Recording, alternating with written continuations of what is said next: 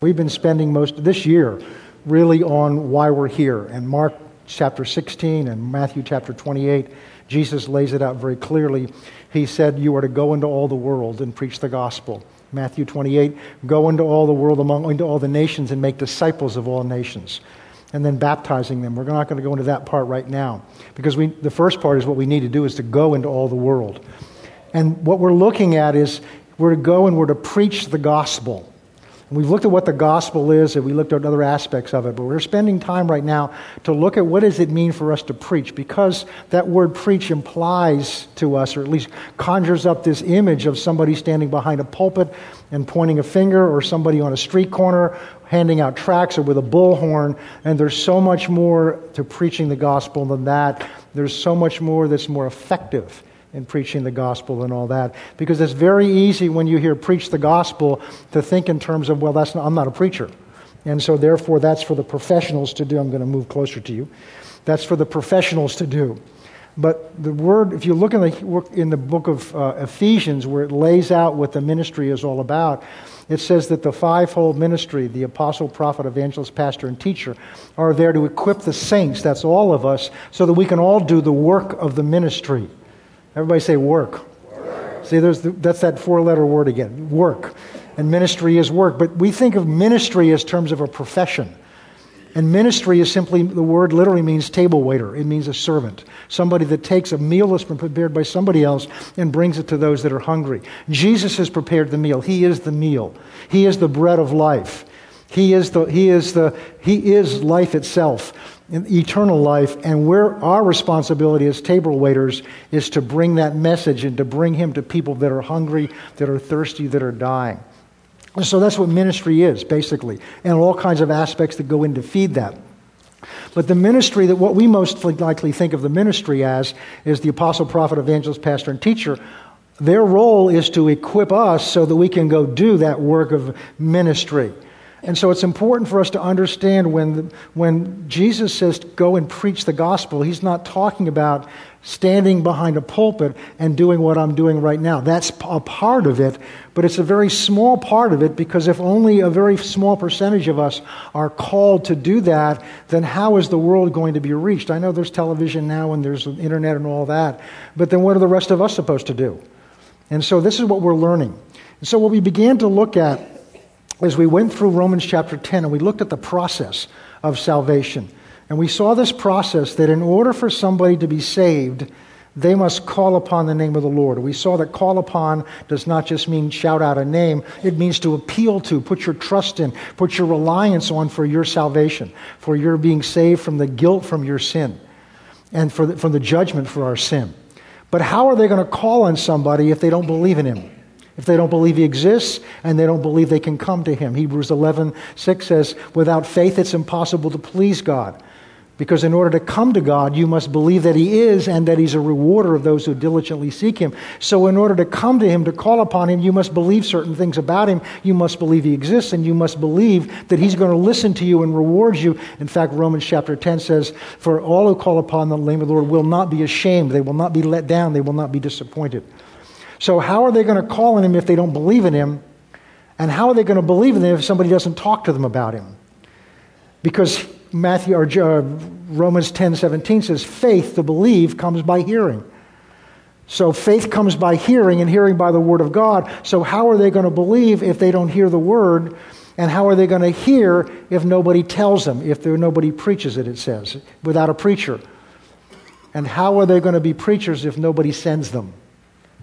So they have to be sent in order to preach, then they have to preach so that somebody can hear. They have to hear in order to believe, and they have to believe before they can call upon Him. Each one of those steps is necessary before somebody comes to the place of calling upon the name of the Lord, and therefore He can come into their life and save them. And if you're in Christ, and I know most of us, almost all of us are, somewhere along the line we went through that process. You may not have been aware of the steps in that process, but God was aware of it, and He was orchestrating it. People in your lives come to you to share the gospel with you at just the right time. It may have been on television, it may have been here sitting in a blue chair, it may have been on a street corner. I don't know where it was, but somehow God, God orchestrated that. God arranged that. God called people to come across your path and to share that word at just the right time. And that's exciting and, and, and wonderful to know that God loves me so much that He did that. But they had to respond to that call. In my life, somebody had to open their mouth and tell me. I had to people that were willing to come and share with me, to, to, that loved me and tell me things. And in your case, you can probably find, remember who it was. But they had to be willing to go. They had to be willing to open their mouth. They had to be willing to set their own uncomfortableness aside in order for you to be here today, to be in the kingdom of God today. So Matthew chapter 10 is kind of, and then we're going to go in a little different direction today, but I was just, as I was looking this over uh, the other day, this really struck me because this is Jesus saying, because we ended up last time, it's showing a living example of that out of Acts chapter 10. And then out of Acts chapter, I think it's 6, where, where in Acts chapter 10 is the story of Cornelius wants to get saved. He's been praying, God, I don't know what to do. So an angel appears to him and says, Go send for, there's a man in Joppa called Peter, send for, he'll come to, up to Caesarea. And then there's a, Peter has a vision, and then the Holy Spirit speaks to him. So we've got all this supernatural activity just to get one man to go from Joppa, uh, from Joppa up to Caesarea so that he can share words with him. And that makes clear to me, vivid, that God's got his part, which was to get them, talk to them, and get them in the right position. But then we have our part, and that was Peter had to be willing to go and open his mouth and share the words of what he knew. And then we saw over, I think it was Acts chapter 6, we saw uh, an Ethiopian eunuch who was reading Isaiah and didn't know what it meant and was crying out for me. And, and the Spirit of God told Philip to go and track down this eunuch and get in that chariot with him and tell him what those words mean. Why couldn't the angel tell him? Because God needs us to speak so that people can hear. And here's another example of that before we get into this. This is Jesus. Actually, I said it's Acts uh, 10, actually, it's 935 through 38. But if you're in 10, just go back a couple of verses. When Jesus was been about in all the cities, basically, Jesus has been preaching, Jesus has been healing the sick. And in verse 37, verse 36, it says, He was, saw the multitudes, he was moved with compassion for them because they were weary and scattered and having no sheep. He saw the multitudes, he was moved with compassion because they were weary and have no sheep. Verse 37, and he said to his disciples, Truly the harvest is plentiful, but the laborers are few. Therefore, pray the Lord of the harvest to sound out laborers into his harvest. So Jesus is looking out over Jerusalem. He's looking out over the lost, and he's hurting for them because he sees that they're lost. God looks down and sees the spiritual state of every person. And there are people we walk by every day. There are people we work with. There are people that, that, that pass us by all every day. We, people we have contact with every day that God looks upon them and sees their lost state. And lost, understand, does not mean just they're walking around in this world bumping into things because they can't see where they are and they don't know where they are. Lost means they're going to spend an eternity in hell. That's what lost means. It doesn't just mean their state here, it means their eternal state, their eternal condition. God sees that and his heart breaks for them. He's moved with compassion for them. That's what moved him to send Jesus here to begin with. He was moved with caring for us and for them. But notice what Jesus, Jesus didn't go solve it. Jesus said, therefore, pray the Lord of the harvest. So there's a Lord over a harvest that's going to come. Send laborers out into the field to bring in the harvest. Now, if you're a farmer, all you can do is plant the seed and water it. You can't make it grow. That's not your role. A farmer's role is to dig the ground up, plow the ground up, plant the seed, and water it. But the growing is something he can't do. And that's kind of what Paul says in 1 Corinthians chapter 3. He says, I planted, Apollos watered, but it's God that gives the increase. So we share the word, we share the, the, the, the our, testimony, we share the word, and, and we pray for people. That's the watering, but God's the one that has to do the inside work. But if we don't do our part, he can't do that part. And so here's Jesus looking over a whole population saying to the, to the disciples, Pray the Lord of the harvest that he would send laborers out, people that will go and be, um, be sent out, people that will go and share this good news so that a harvest can be brought in. And then, chapter 10, Jesus does that with his disciples. He commissions them to go out and to share the gospel. And we'll talk more about that as we, after we finish this phase we're about to go into. But now, having said all that, having told them what their commission is, what they're being sent out to do, having now been training them to do it, we're going to go now to Acts chapter 1. Acts chapter 1.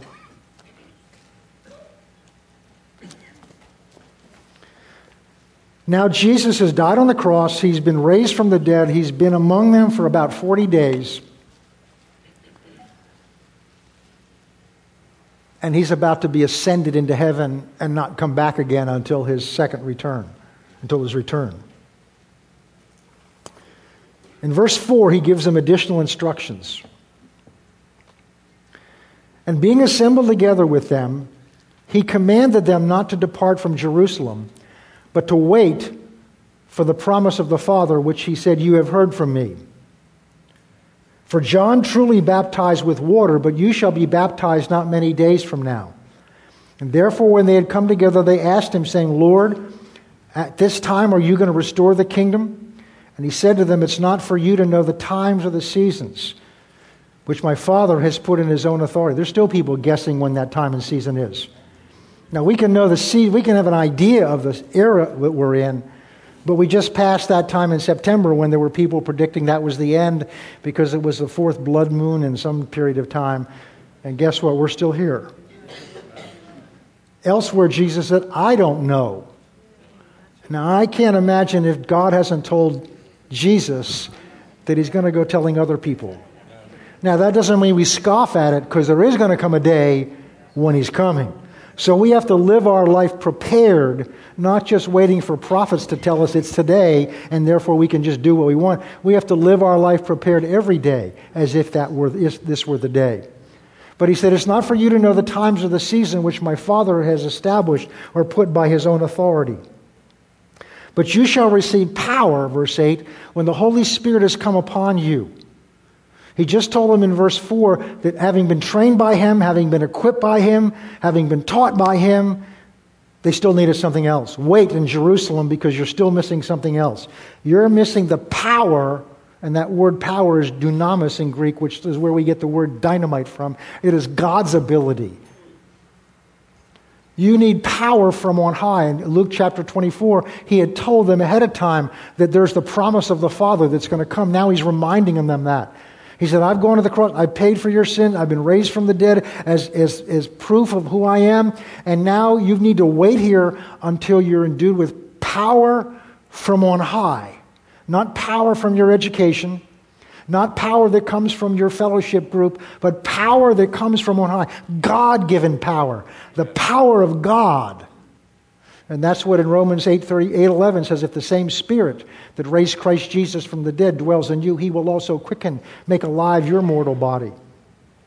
And so he says you've been, you're going to need to wait until you've been endued with that power from on high. Then he explains to them in verse 8 you will receive power when the Holy Spirit comes upon you. And we want that power, but notice what it's for and you shall be witnesses to me. Some translation says you shall be my witnesses, but that literally means you shall be a witness of me. Where?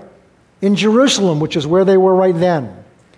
In all Judea, which was the surrounding community, and then Samaria, which was a foreign nation to them. That was a, the nation was the next nation up north of them. And then all to all the ends of the earth. But what we want to begin to look at because what Jesus is now telling them to go out and preach the gospel, but notice how he tells them to do it. So we're going to we're looking at now for the next several weeks. What does it mean to preach the gospel? What does the Bible say? What does Jesus say preaching the gospel means? And here's the very last instruction he gives them. He's told them to go preach the gospel in Matthew in Mark 16 and in Matthew 28. But now he's going to tell them how to do that. You shall be witnesses of me. The word witness there is, the, is a noun in Greek. A noun is a person, place, or thing. But we've turned it into a verb. And we read that we, you shall go witness for him. He didn't tell us to go witness for him. He told us to be witnesses of him. It's a lot easier to go and witness for somebody, it's a lot more difficult to be a witness of them. So apparently, preaching doesn't just mean telling people about Jesus. It doesn't mean just knocking on doors, handing out tracts, saying, you know, you need to get saved, you're lost, you're going to hell. You know, if you don't receive Jesus, you're all going to hell. That doesn't work too well. There, come, there have been times and seasons when that worked. But what we're going to see is Jesus has commanded us in preaching the gospel that we are to be living the gospel. What does it mean to be a witness of? Well, let's go over. Let's go over to um, 2 Corinthians chapter 3.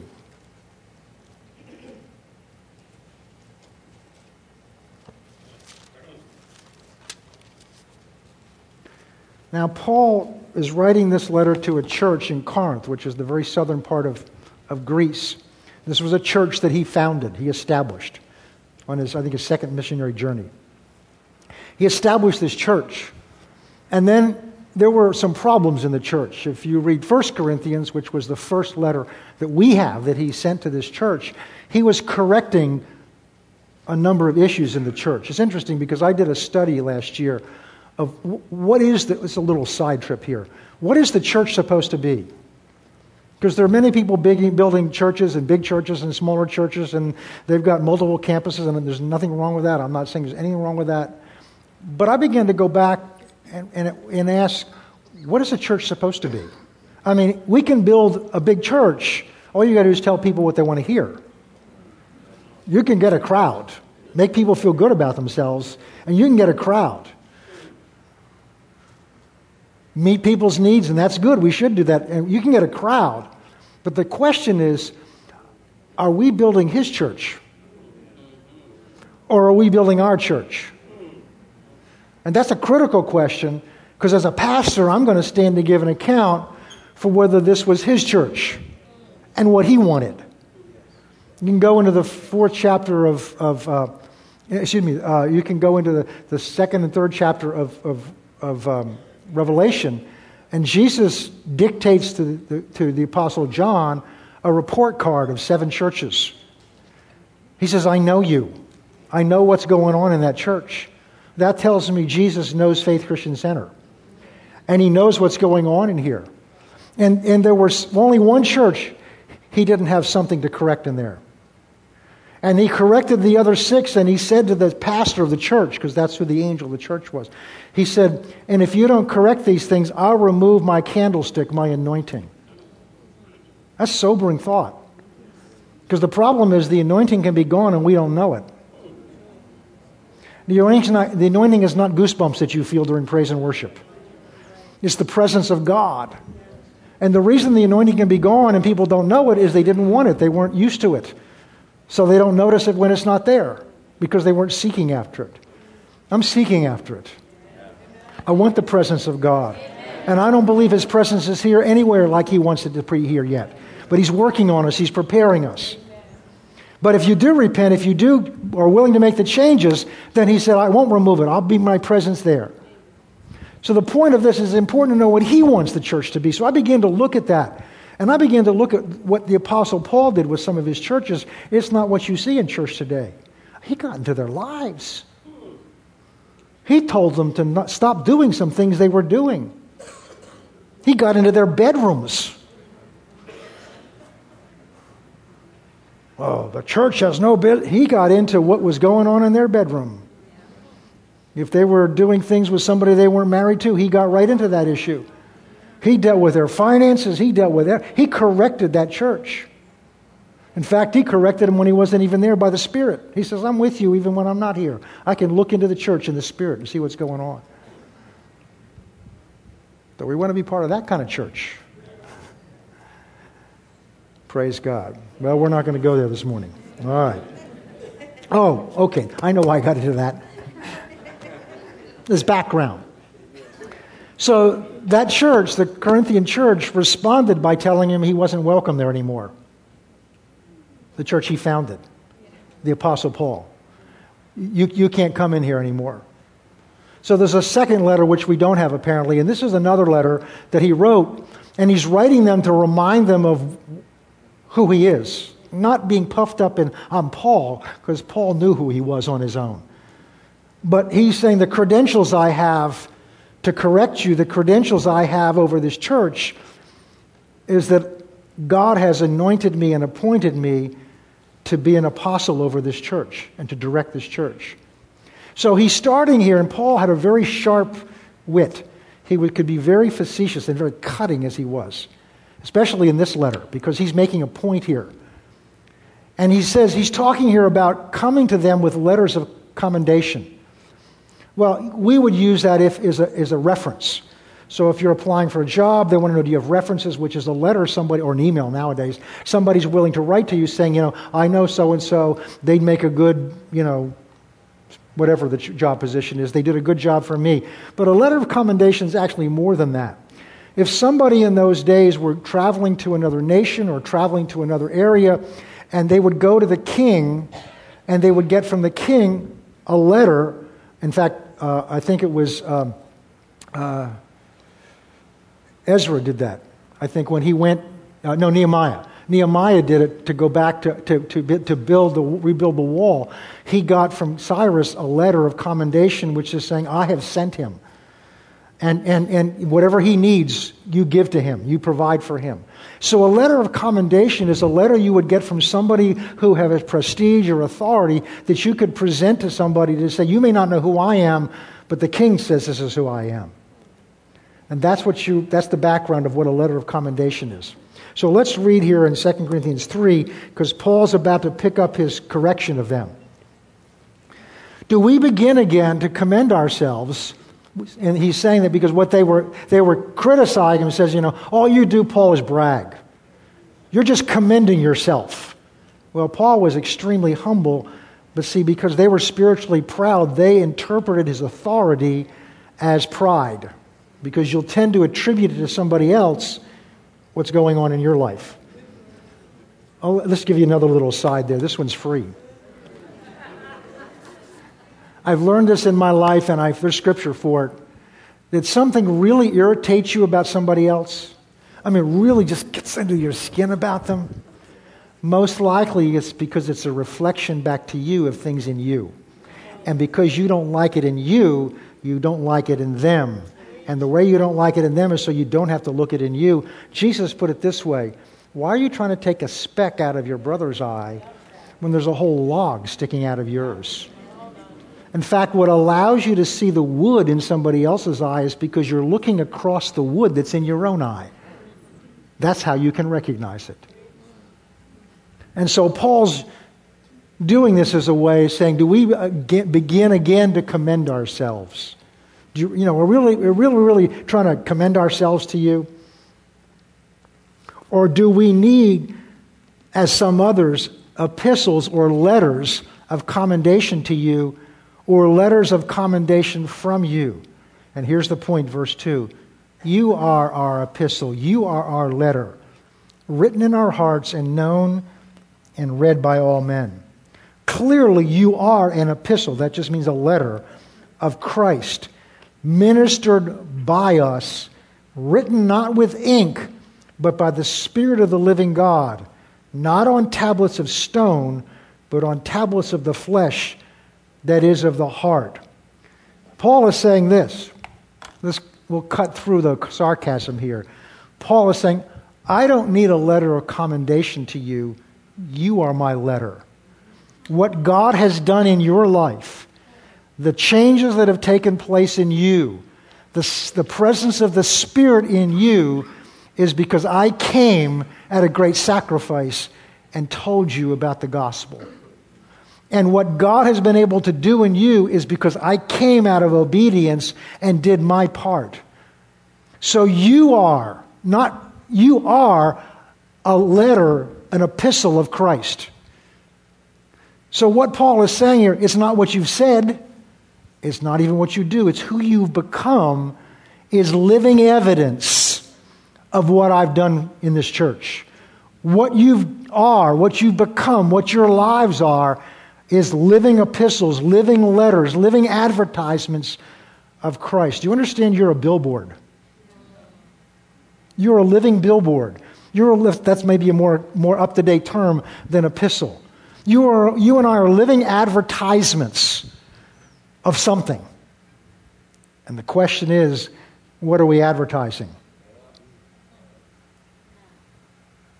Sometimes I've been in churches and you see the, the worship team up there singing about the joy of the Lord, and you wish they'd let their face know.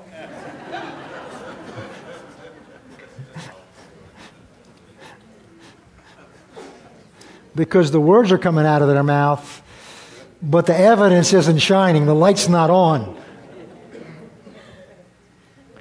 And that's true with our lives. So when, when, when, when, when Jesus told his disciples that they were going to be witnesses, that word witness, let's step back into to, to, to law school right now. I mean, we've all watched, you know, I'm sure on TV, some kind of law, law show. They're, they seem to be very popular. Back in my day growing up, it was Perry Mason. I mean, the original Perry Mason. That's part of what made me want to be a lawyer. And you know what? I never worked that way. I've never saw people confess on the stand. I never, you know, it's like, oh, you got me. Oh, no. You know, no, that's just very unrealistic. Most of courtroom work is waiting. It's boring. It's dull. It's just, anyway, we don't, that, that's another side trip. All right. But let's go into a courtroom because if you're in a, in a court case, your job as a lawyer is to prove to prove something. And to prove in, in, a, in a criminal case, to prove that something either happened or didn't happen. And there are other elements that go into it. And you've got to prove that to, in most cases, 12 men or women in a jury that decide what the facts are, what happened. And in almost every case, there's no movie that saw it happen. Even if there was, you have to bring evidence to present to that jury. And there's different types of evidence. Could, they could have found the knife and hold up exhibit one. All right, that's some evidence of what happened. Because now they can see how big the knife was, they can see the blood stains on it. But then most of the evidence is you have to ask, have somebody go sit in a witness box or chair and they tell a story. The lawyer asks them questions and they respond to the questions by telling a story. And the purpose of that witness is to establish something to the satisfaction of that jury. Everybody with me so far? Yes. So a witness gives testimony of what they can see or hear. But under the rules of what kind of questions you can ask and the answers, which is the rules of evidence, there are only certain types of questions that are proper because otherwise you can get testimony being given of something that's not reliable. I remember one time one of our sons had been working in a department store and he saw a shoplifter go through and get to the door and he called the security guard and they went over and caught this woman with, you know, a, a, a dress over the top of it, but the whole bottom was, of the cart was filled with things what she was doing is she was having her daughter create a, a, distraction and she was slipping out the door. This was back before they had the electronic stuff. Slipping out the door with carts of, of merchandise. And they caught her. And now, a year later, whatever it was later, there's the trial, and my, our son has been summoned to give his testimony and the, the, the, the uh, prosecutor had talked to him and so forth. So I went with him because he was young, and I thought I ought to go with him because I was used to going to the court. And so we're waiting and waiting and waiting for the court case to be called. And I don't know why I didn't do this earlier. I wish I had. I started asking him questions. And I said, Mark, tell me again what you saw. And he started telling me. I said, Well, wait a minute. Did you see her put the clothes in that bag? No. Did you see her go through the door? No, I didn't. Well, then how do you know she did it? Well, I saw her after she was through the door. Oh, I said, wait a minute. I went and got the prosecutor. I said, Have you really asked him what he actually seen? He said, No. He, I said, He didn't see her take it. He said, Oh, my goodness. Because you see, with few exceptions, you can only testify of something you have firsthand knowledge about. You've all heard of hearsay. You, that's, I can't tell something that Ron told me and testify about that because that's not reliable. I'm not a first hand witness. There's some exceptions to that. I'm not a first hand witness to that because the, the evidence has to be reliable. Therefore, it has to be something you have first hand knowledge of, something you've seen yourself, something you've experienced yourself. So the prosecutor had to go and dismiss the case, even though we all knew she was guilty, because he did not have evidence that was firsthand that was reliable enough to convict her. We are witnesses of what we have firsthand knowledge of. This is why you're a reliable witness, because whatever God's done in your life, you have knowledge of. Not only that, nobody can argue with it. You say, you know, the Lord came into my room and appeared to me, and I mean, he sounds spooky to people, but how do I argue with it? Because it happened to you, maybe. The experience I've told you in my living room where I just cried out to God and I felt this warmth go through me and this joy go through me. You can't argue me out of that because I was there. It happened to me. It may have been different with you, but it happened to me. But it's more than just that experience, it's what my life is like. And so to preach the gospel is more than just what we say. We are advertisements. We are living epistles, living letters, living testimonies of something. And the beginning is to be examine ourselves and ask ourselves, what is my life a testimony of? What am I advertising? What is the way I conduct myself?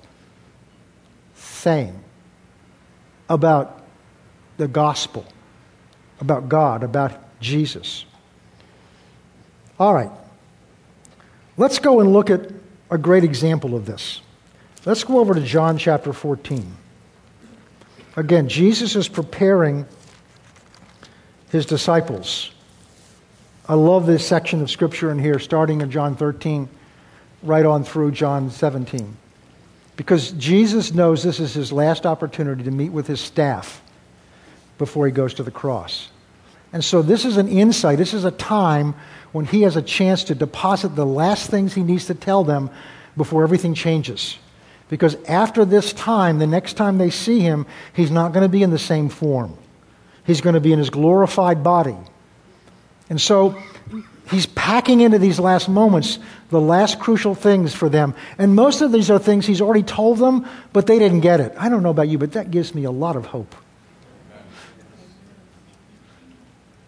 I mean, it's, it's, I, was, I was meeting with some pastor friends of mine this week, and, and we were talking about just these are kind of things pastors experience where he said, you know, this people came up to him that had just been coming for just a little while, and they were sharing with somebody who's brand new, saying, you know, oh, the best message I've ever heard here, you know, and here's the CD, and they handed it to it, and the pastor kind of looked over to see which one of his message it was.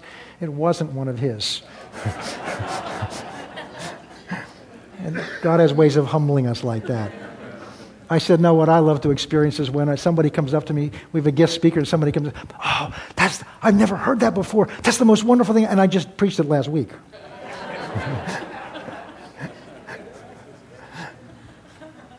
so here's Jesus. He's not just preaching them on Sunday morning, he's living with them, using teaching opportunities. And at the end, we see they still didn't get some things. So he's going back over things, and some of these he still doesn't get. And so we're going to look at one of these important things he's going to explain to them because what he's going to commission them is what we've seen. He's going to commission them to do what we're talking about. He's going to commission them to go preach the gospel. And nowhere in there is he telling them, go talk. But he's going to give them an example here. And he starts for chapter 14 comforting them a little bit about, because he knows things are going to change, and he's going to talk to them about that. We're going to pick up in verse 7. Because what he just said about, you know, about where I'm going, you can't go. And then they said, well, where is that? We want to come with you. And he says, well, he said, uh, he said, you know the way. And then Thomas says, well, Lord, we don't know the way. And Jesus says that famous scripture, I am the way, I am the truth, and I am the life. And no one comes to the Father except through me. Now, verse 7, this is how they get the way. If you had known me, Because he's just basically told Philip, You really don't know who I am. I was living with him for three years, seeing miracles done. Oh, if we could just see those miracles, and I believe we will. But they still didn't know. They still didn't understand who he was fully. He said, if, if you had known me, you would have known my Father also. And from now on, you know him and you've seen him. Now, they'd heard the Father speak from heaven on several occasions.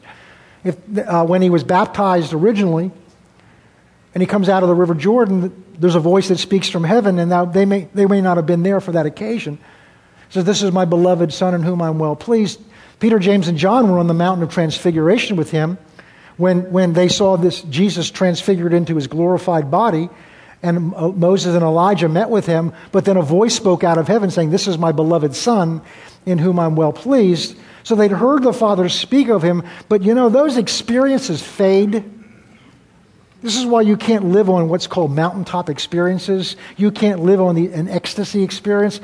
The Bible says we're to live by faith, not by experiences. Those experiences are wonderful, but it's living by faith. The most challenging times to live by faith is when nothing spectacular is happening.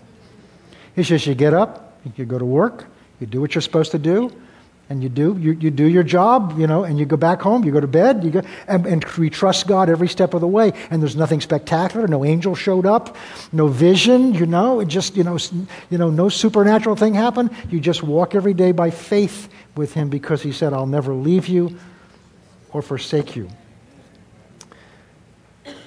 If you'd known me, you would have known my Father also. From now on, you know him and have seen him. And Philip, I'm so glad Philip spoke up. Philip said, Lord, show us the Father, and it's sufficient for us. Now, I don't know whether Philip was being a little prideful there, saying, you know, Peter, don't bother this time, I'll do this one. Show us the Father. They really want to see the Father. Or I was just, he was, I don't know what was going on in his heart. But you know what's going on in Jesus as he answered. Jesus, verse 9 says, Have I been with you so long and you don't know me? Philip, he who has seen me has seen the Father. So how can you say, show us the Father. We're talking about being a witness of Him. We've seen that the Corinthian church, Paul says, you are a witness, you are a letter, you are evidence of my ministry, of what God's done through me. You are evidence of Christ and how that He's real and the change in, in, in the grace that He has. You are, you are evidence of the gospel. Because remember, they were pagans. They didn't come out of one Christian church into another. They were pagans that worshiped Diana in, in Corinth. They performed human sacrifices. They practiced all kinds of witchcraft, worship all kinds of gods.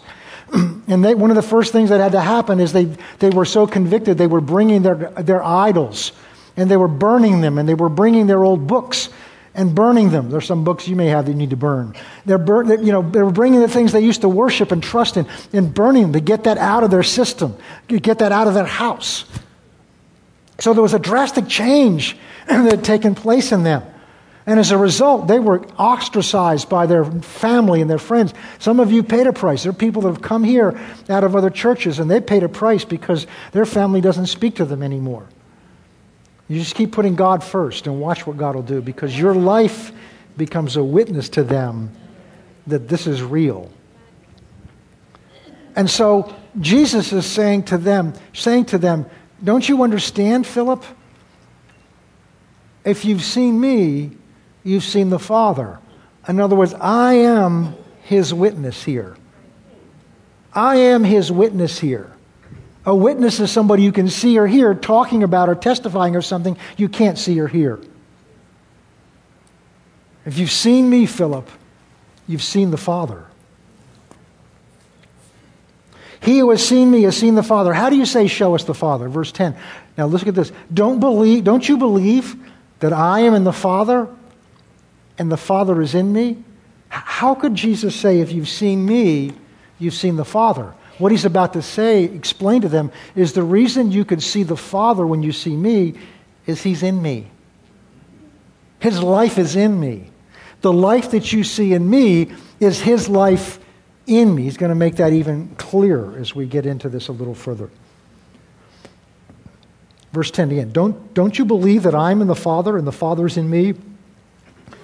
The words that I speak to you, these words that have been so precious to you, these words that have been so powerful to you, these words that I speak to you, I do not speak on my own. Now, the New King James has authority in there, but in the Greek it just says on my own. In other words, and elsewhere, I think it's in, in John chapter 5, he says, I only do the things I see my Father doing. I only say what I hear him say. Now, you and I live with a struggle within us between what I want to do and what God wants me to do. I know I'm not the only one in this room that has that struggle. There's still in my fallen nature, in my flesh, this what happened in the garden when Satan tempted Eve and then Adam to, to establish their own will, basically to establish their own kingdom. God gave us a will so we could serve him willfully, willingly. And, and the temptation of Satan was to exercise that will for our own benefit and to establish ourselves separate from God. And now, when you're a sinner, you're living separate from God. But once you come to Christ, God's living in you. This is what we're seeing here. But there's still that old part of you in our flesh and in our unrenewed mind that wants to do what I want to do. So there's this battle in me, this Holy Spirit in me and my spirit. This is what Paul writes about in Romans chapter 7. The things that I want to do, I don't do, and the things I don't want to do are the very things I go out and do. There's no help in me. And then he calls out at the end of that chapter and says, Who, Who's going to have mercy on me, O wretched man that I am? And the answer, the wonderful answer, is Romans chapter 8. There is therefore now no condemnation for those who are in Christ Jesus. It's interesting because in Romans chapter 7, there's never a mention of the Holy Spirit. It's Paul's effort to control himself and do what's right. And so, so there's this battle of who's going to rule in your life. Are you going to rule in your life? Or is God, through His Spirit, going to rule in your life? And as we're learning on Wednesday nights and renewing the mind, the battle of that is not just for you. The battle for that is who, what, what kind of witness you're going to be of Christ to the world. Because Satan wants to keep such pressure on your life. That's what Romans 12, 2 talks about. It says, Do not be conformed to this world. The word conformed is a Greek word that means pressure brought from the outside, so that regardless of what your nature's like inside, you look and act and talk like that mold from the outside, like the world. So Satan's plan is to keep such pressure on you, such temptation on you, that regardless of what God's put on the inside of you, it never gets to the outside, so nobody else can see the witness of who's really living in you. And that's what this battle is. Who's going to rule in your life? Which kingdom is going to rule in your life, in my life? And so Jesus says this. He says, I don't speak on my own, but the Father who dwells in me does the works. Well, that's an interesting switch. Wait a minute. If you're reading that, look at this. In that second sentence, Jesus says, The words that I speak to you I do not speak in my own authority or in my own. I would, have, I would assume he'd go on to say, and the Father who dwells in me, he speaks the words. But that's not what it says, is it? And I can tell you in the Greek language, it doesn't say that either. So Jesus said, The words that I speak to you, I don't speak in my own authority, but the Father who dwells in me, he does the works, the deeds. So not only is God speaking through me, but God is acting through me.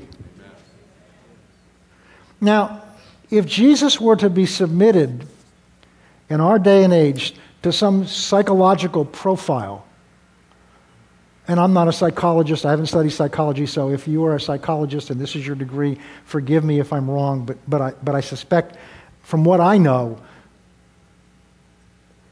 they think he's messed up. He has no initiative. He has no sense of his own identity.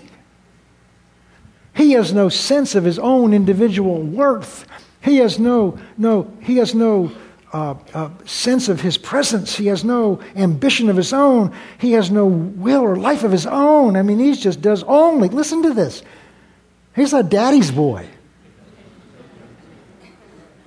He only does what his father tells him to do. I mean, he's 33 years old. Come on. And he only speaks what his father tells him to speak. He can't come up with something on his own. Whoa. This guy's got some problems, and I'm supposed to follow him? Oh, come on. I mean, you know, growing up, we're supposed to find our own identity, who are supposed to be. And nowadays, you're even supposed to discover your own gender. Did I say that?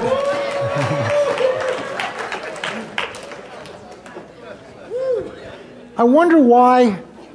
Oh, another t- tangent now. My wife's saying, don't do this. I wonder why. I love it when I get reports from parents that are they're pregnant and gone to the, to the, for the, the ultrasound. They come back, it's a. I want to say, how do you know? Don't they need to grow up and figure that out later on?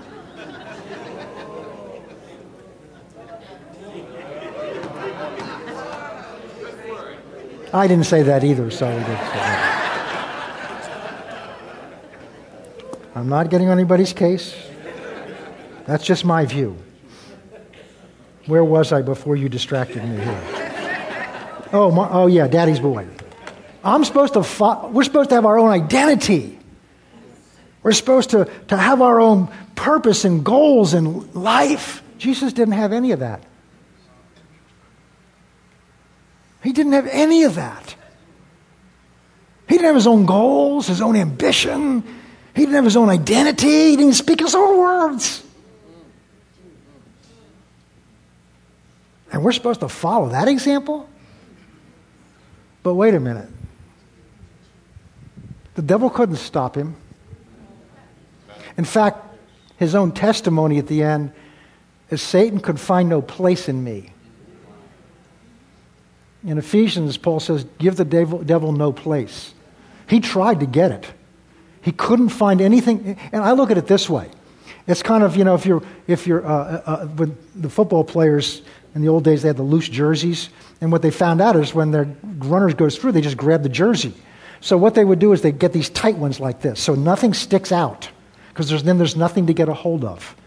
And Jesus said, I am so tight with my Father. I am so one with Him there's none of me sticking out that the devil can get a hold of.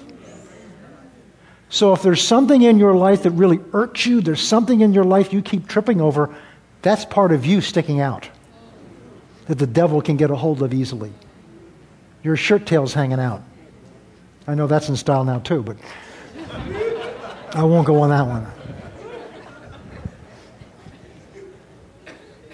Jesus was the freest man that's ever, the, what by our profile would be the most messed up man, is in reality the freest man that ever walked this earth. The devil, face to face with him, couldn't tempt him, couldn't get him. And you're never going to deal with him face to face. He, nothing could stop him when they tried to, his own townspeople tried to kill him. They couldn't stop him. Why? Because he was totally submitted to his father. So to get a hold of him, they had to get a hold of his father. We've been sold an idea that's upside down, along with many other principles that are upside down. So Jesus said, But the Father who dwells in me does the works. Believe me that I am in the Father and the Father in me, or else believe me for the sake of the works themselves. Here's what I want you to see Jesus is saying, I am an accurate witness of my Father. If you've seen me, you've seen him. If you've heard me, you've heard him. If you've seen what I do, you see what his do, he does. In, in Hebrews chapter 1, verse 3, it says, He is the outshining of God's glory. Not the reflection of God's glory, the outshining. Because the Father lived in him, his glory shined out of him. His love shined out of him. His grace shined out of him. His goodness. That's why sinners came to sit at his feet. Because what shined out of him, what emanated out of him, was God's grace and God's truth. John 1 14 says, And the Word became flesh, became alive, became a witness. And we beheld him as of the only begotten of the Father, full of grace and truth. The Pharisees were hypocrites. There was not truth coming from them.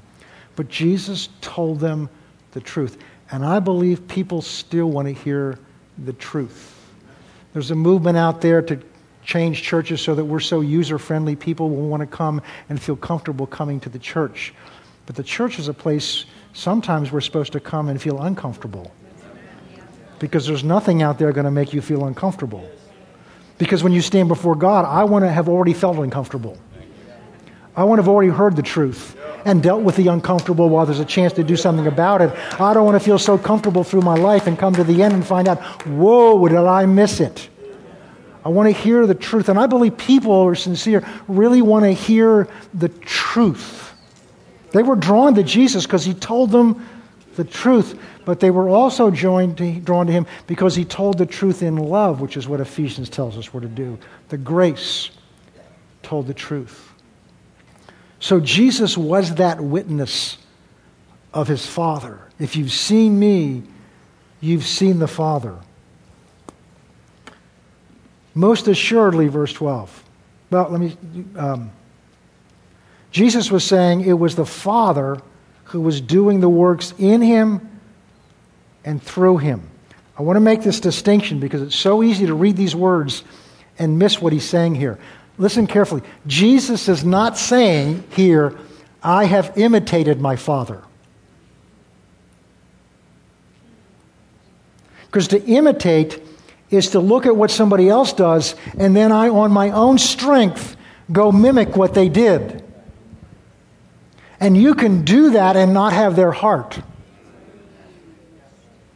You can do that just out of your head. In fact, God made us as human beings to imitate one another.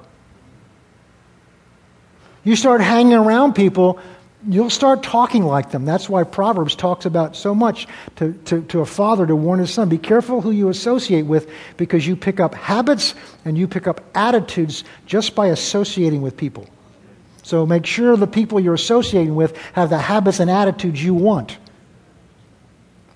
My mother was born in Maine, and so she had a Maine accent but she lived most of her life right outside of Philadelphia. And so she spoke most of the time without a Maine accent until she went home. And within a day or so, she's picking up the, ah, yeah, she's picking up that, you know, because the hearing that brought that back. We tend to imitate, not even consciously, because God made us. This is why you've got to be careful who you're around. But imitating's different. Imitating has no power in it. But Jesus didn't imitate his father. He didn't study his father and say, now look, how do I, what, what, would, what would daddy do? Remember the bracelets? What would Jesus do? That's imitating Jesus. So I think, all right, what would Jesus do in this? All right, I need to do that too. But there's no anointing in that. Because you're doing it in your strength, your mental strength, and it won't last. You notice you don't hear much about that anymore. That was a fad that passed.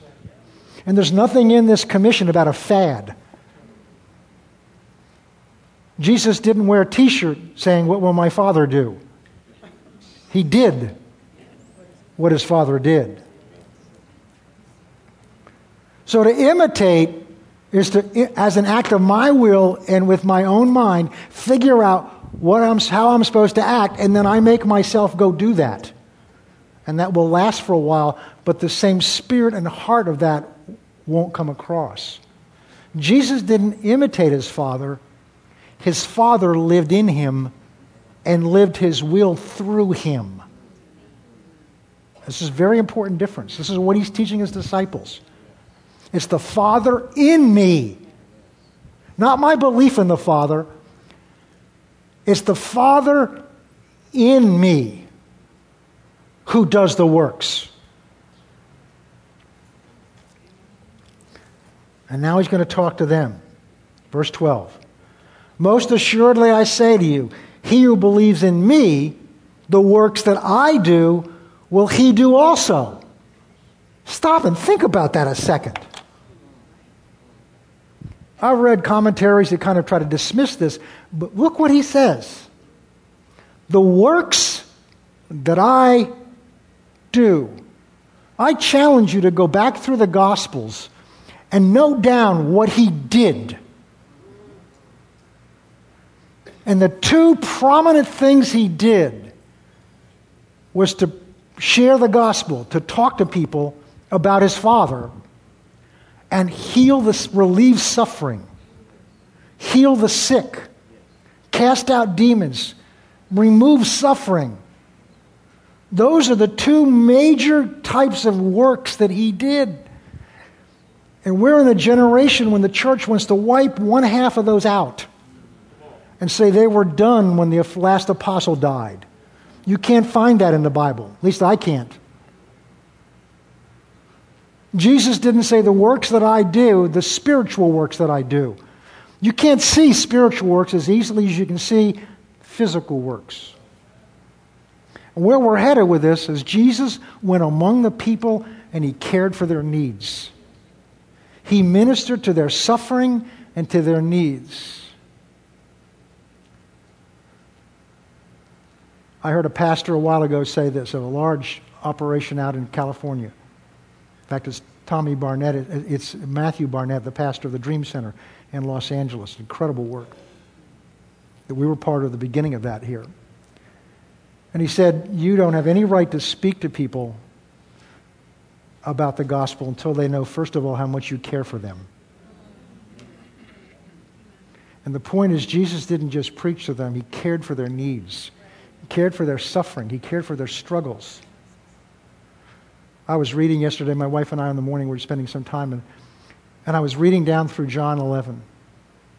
I know the scripture. I mean, most of you know it. It's the shortest verse in the Bible. Jesus wept. But I kept reading through there with my heart. And you know, the story of Mary and Martha just lost their brother, Lazarus. He's died. And there's a little irk because they had sent word to Jesus while he was still alive that your friend that you love is dying, and Jesus didn't come and do anything. He waited four days. Well, that's very uncaring. Oh, but remember, he only did what he saw his father do. And he didn't see his father going until four days later. What that means is the responsibility for that was the Father's, not Jesus's. So when Jesus gets there, they're a little irked at him. But see, his protection is he didn't do what he wanted to do, he did what the Father showed him to do.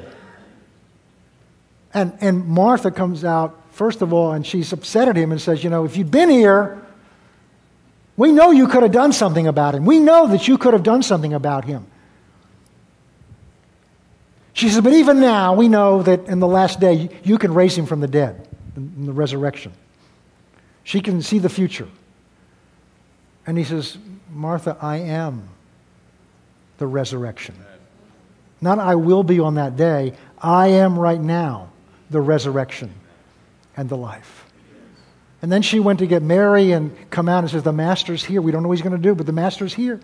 And he looked around. The verse before says, And they were all weeping. And then Jesus wept. Think about that. He was so moved by their suffering, by their tears, that God's Son, that means God, because he only did what he saw his Father do that meant God wept over their suffering. Listen to this knowing that in just a few moments, He's going to bring him back from the dead and present him to them. And he, he doesn't look, yeah, I know you're going through it now, but, but it's going to be okay later on. That means God doesn't look at what you're going through right now and says, yeah, I know, but when you get to heaven, it's all going to be fine. God is with you in whatever you're going through right now. And Jesus wept with, with their own grieving and their own sorrow. He was touched with their own sorrow, knowing that the answer is about to come, but he was moved by where they were now. He only did what he saw his father do. Your tears are kept by God. He knows what you're going through.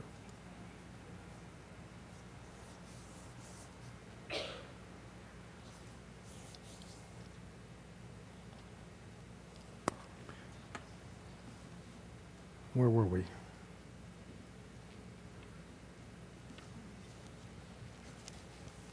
Oh, works. Greater works. The works that I do shall you do also.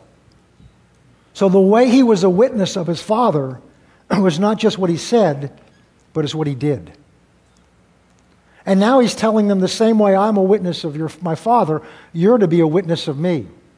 And the works that I do shall you do also. And greater works than these he will do because I go to my Father.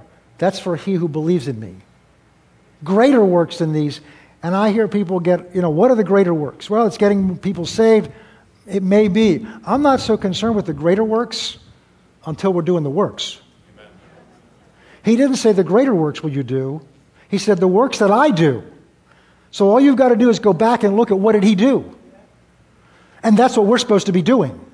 And then the greater works will come.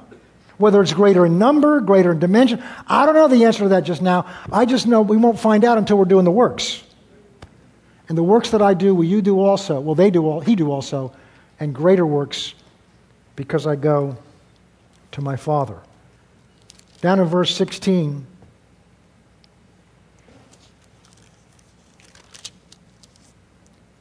Verse 15, he says, If you love me, you'll keep my commandments. Verse 16, he says, And I will pray the Father, and he will give you another helper. Another is a Greek word that means another one just like the one you already have.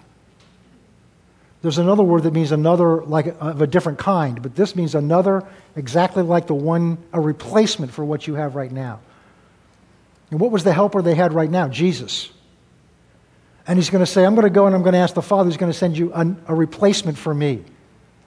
And later on, he says, Who has been with you, but now will be in you. As the Father was in me, I'm going to be in you by the presence of the Holy Spirit in you. And he will give you another helper that he may abide with you forever. And he goes and talks about the Spirit of truth. But we're going to go down and look at verse over chapter 15. Yeah, chapter 15, because we're going to end here. Because in the meantime, what he's talking about is the Holy Spirit and some other things. But chapter 15, verse 26. But when the Helper, that's the Holy Spirit, comes. Now remember, back in, remember, in Acts chapter 1, he said, I've died for you, I've been raised from the dead, I've done my part. You're about to go forth, but before you go, you need to wait because you don't have everything. You have the information. You've seen me. You've heard the Father. You've seen the Father. You've been trained. I've disciplined you. Why you're called disciples. But you still need one more thing. Wait here until you get it. Until you're endued with the power on high. Then you shall be witnesses of me.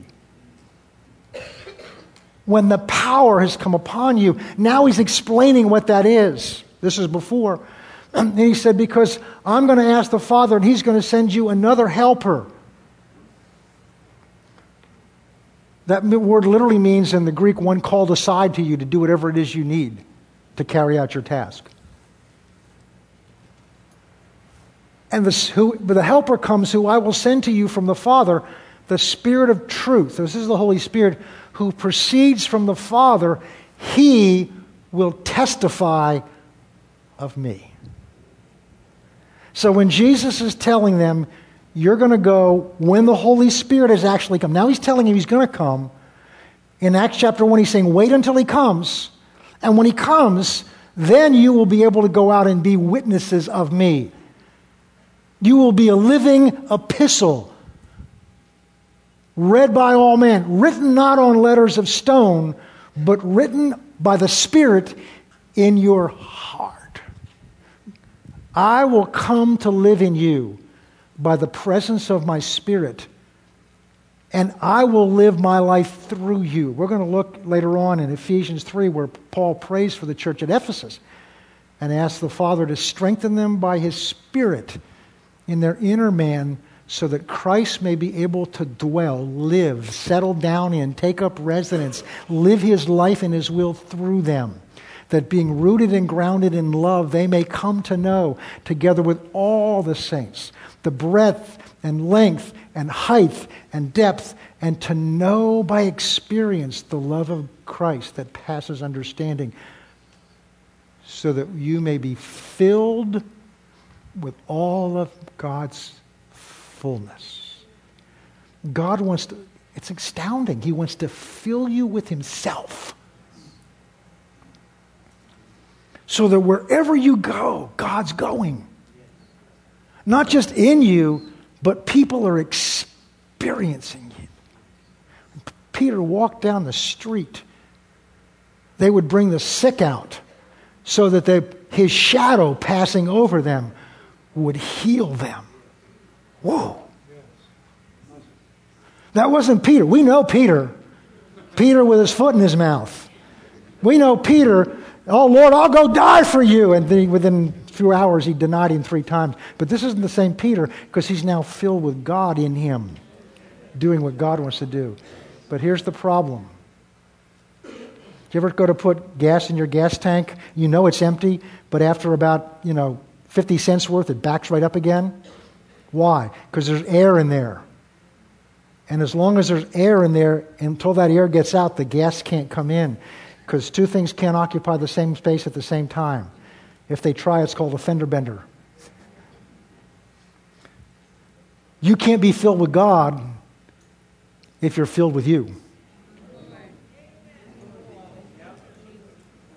To the extent there's you still in there, God can't fill that part with Him. But He's at work in us, both to will and to do His good pleasure. I'll end with this quick story. And I, I, the shame is that the story's so old. but while I was still practicing law when we were out in Oklahoma, and I've told this before, the senior partner's daughter worked there. And we were going through a rough time at the time. We just had uh, twins, and I had no, no job for quite a while. We had no health insurance or any other kind of insurance, and things had been very tight, and God was in the process of getting us out of that because we tithed faithfully through the whole thing. That's another message. And I wasn't even paying much attention to what was going on. I was just see, I wasn't sitting there uh, in the middle of the hallway with a little table saying with some tracts saying, Jesus is Lord, you need to get saved. They all knew that I was a Christian. They all knew that I had left the pr- practice in Boston to come out there and go to, and to go to school. But I was working among them. They saw me some days when I was tense and some days when I was a little irritated. And, and one day, this, secret, this the senior partner's daughter is passing me in the hall. She said, Can I ask you a question? I said, Yeah, what is it? She said, What do you have that I don't have? And I had some books in my hand. I thought that's what she was talking about. Well, I don't know, which one are you looking for? She says, No, no, no, no. There's something in your, bit different about your life that you have, I don't have. And it took me a moment to come out of what I was thinking to realize what she's asking me. And I've learned this. I said, Do you really want to know? And she said, Yes. I said, Well, come in here. And we went into the library. And I said, It's not what I have, it's who I have. And I began to talk to her about Jesus. And then she kind of looked at me as if, well, that's not what I was looking for. she wanted the peace that I had in the midst of all that without the giver of the peace. But she saw something she can't ever forget. She saw the gospel, not in words written out, but she saw the fruit of it in my life, you know, a little bit enough so that she was willing to ask me something. The question we have to ask ourselves What are they seeing in our lives? What are we letters of? What comment, who are we letters of commendation of? My accomplishments. Look at where I've come to in my life. Look at what I have. Look at the car I have. Look at what I've accomplished. Look at my family. Look at all the things I've done. Or am I a letter of commendation of what He's done in my life? And I don't have to tell people that. They can see it. Well, I think we all have a long way to go. And the way is through Him, not ourselves, not some self help program. But it's being willing to let Him work in our lives, be willing to allow the Holy Spirit to do the work in our lives. So we're going to take a moment right now and just, I want you to just bow your heads for a moment. We're going to be quiet. And I want you just, without saying anything to anybody, just ask yourself this question. what have I heard today that's touched my heart? It's not my words, it's whatever the Spirit of God may have touched in your heart through these words. What has touched my heart? What has maybe convicted me? Not condemned me, but convicted me? What has maybe challenged me?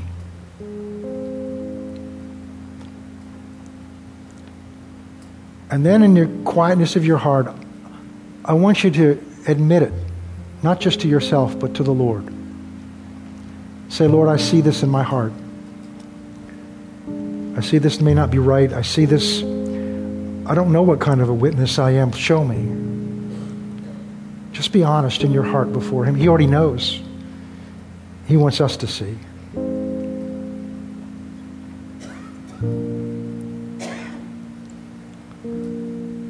Now, Father, as we're preparing to close this service, you see down in our hearts the things that you see, and you see the things that we've acknowledged before you this morning. We call upon you to fill us with your Spirit.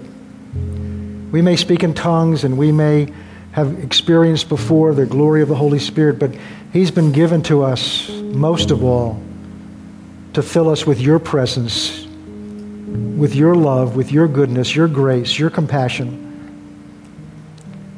Lord, fill us. Strengthen us with your Spirit in our inner man that Christ may be able to live his life in us and through us. And that we may be filled with all of your fullness and come to know the breadth and length and height and depth and to know the love of Christ that passes understanding. Fill us with the Holy Spirit so that we can go forth and be witnesses in our lives, in the tense situations of our lives, when the pressure's on, when things aren't going well, when disasters happen, that you can take over and your presence can be shown in our lives and through our lives to the world that's around us. And most of all, give us our heart, your heart for those people that we will encounter this week. Thank you for that in Jesus' name.